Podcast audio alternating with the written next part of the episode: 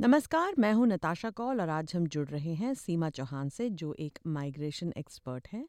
और हमें south Australia के इस साल के माइग्रेशन प्रोग्राम के बारे में जानकारी दे रही हैं। सीमा जी एसबीएस हिंदी प्रोग्राम में आपका बहुत बहुत स्वागत है। धन्यवाद नताशा। तो सबसे पहले हमें बताएँ कि क्या वीज़ा आवेदक साउथ ऑस्ट्रेलिया के इस साल के माइग्रेशन प्रोग्राम के ज़रिए अपनी परमानेंट रेजिडेंसी की एप्लीकेशन डाल सकते हैं? जी 27 सितंबर को साउथ ऑस्ट्रेलिया ने अपना माइग्रेशन प्लान खोल दिया है। अब ऑन शोर और ऑफ़ शोर एप्लीकेंट्स इसके द्वारा रजिस्ट्रेशन ऑफ़ इंटरेस्ट डाल सकते हैं। तो सब क्लास 190 एंड सब क्लास 491 के लिए लोग अब registration of interest South Australia के लिए डाल सकते हैं। जी सीमा जी क्या राज्य सरकार ने इस साल अपने माइग्रेशन प्रोग्राम में कुछ बदलाव घोषित किए हैं कि माइग्रेशन प्रोग्राम जो पिछले साल चल रहा था वही इस साल भी वैसा ही चलेगा? कुछ चीज़ें ला, लास्ट ईयर की तरह सेम है लेकिन कुछ चीज़ों में बदलाव आ गया है।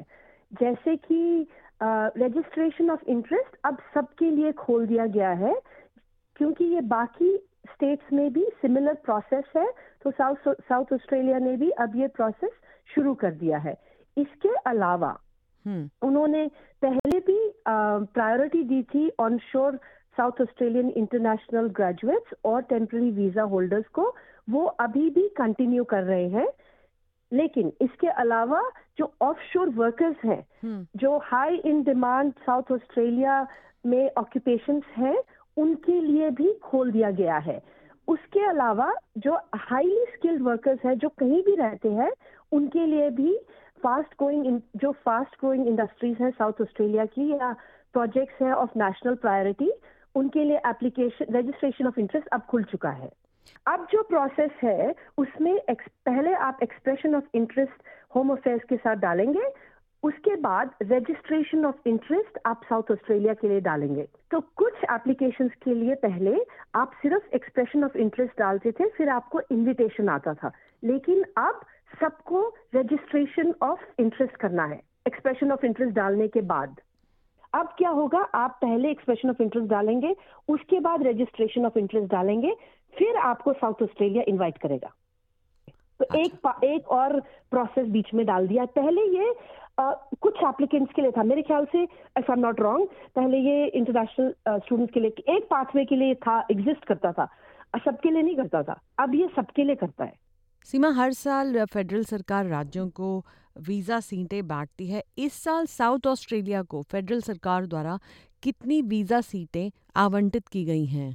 इस साल सब क्लास 190 के लिए 1100 एप्लीकेशंस एलोकेट हुई हैं हम्म। और सब क्लास 490 के लिए 1200 एप्लीकेशंस एलोकेट हुई हैं। जी और ये पिछले साल कितनी वीज़ा सीटें एलोकेट हुई थी? पिछले साल दोनों मिला के इन एक्सेस ऑफ़ 8000 थी। जी तो इस साल इतनी कम सीटें क्यों एलोकेट की गई हैं साउथ ऑस्ट्रेलिया को?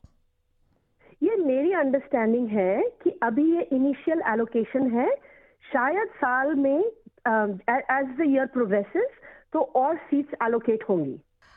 तो क्या सीमा जी आपको लगता है कि जो नए एप्लीकेंट्स हैं उनके लिए ये permanent residency application South Australia के लिए मुश्किल हो रही है? बनाई जा रही है कि आसान की जा रही है? देखिए ना ही मुश्किल है ना ही आसान है ये डिमांड बेस्ड है। तो जैसे जो एक्सपीरियंस वर्कर्स जो highly skilled occupations in demand in South Australia है जैसे ट्रेड्स और construction defence health education natural and physical science social and welfare professionals उन सब के लिए बिकॉज़ ये हाईली इन डिमांड ऑक्यूपेशन है उन सब के लिए एक्सपीरियंस वर्कर्स के लिए आसान हो जाएगा जो ऑफशोर है। तो um, ये डिमांड बेस्ड होता है सब कुछ। मैं यही बोलना चाहती हूँ कि माइग्रेशन um, में higher the points better the chances are तो आपके अगर पॉइंट्स अगर आपके पॉइंट कहीं पे स्कोप है आपके पॉइंट्स हायर करने के लिए तो आप उस पर अपने पॉइंट्स को हायर करने की कोशिश की जाए। जैसे इंग्लिश में आप अगर अभी आपका स्कोर कम है तो आप बेटर स्कोर के लिए अपेयर करें तो जिनको ज़्यादा पॉइंट्स होंगे, उनको इन्वाइट किया जाएगा।